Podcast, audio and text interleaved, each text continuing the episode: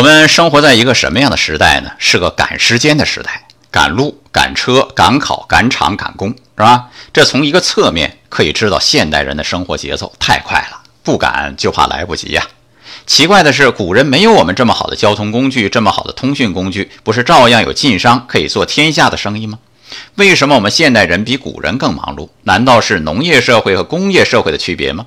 又或者，正是因为我们太忙了，才发明了这么先进的交通工具和通讯工具？又或者，因为有了先进的交通工具和通讯工具，才让我们变得更忙呢？关于忙，有三种：忙碌的忙、盲目的忙、茫然的忙。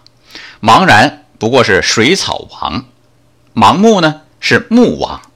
忙是什么呀？心亡，啊，忙得连心都没有了，连自己都不存在了。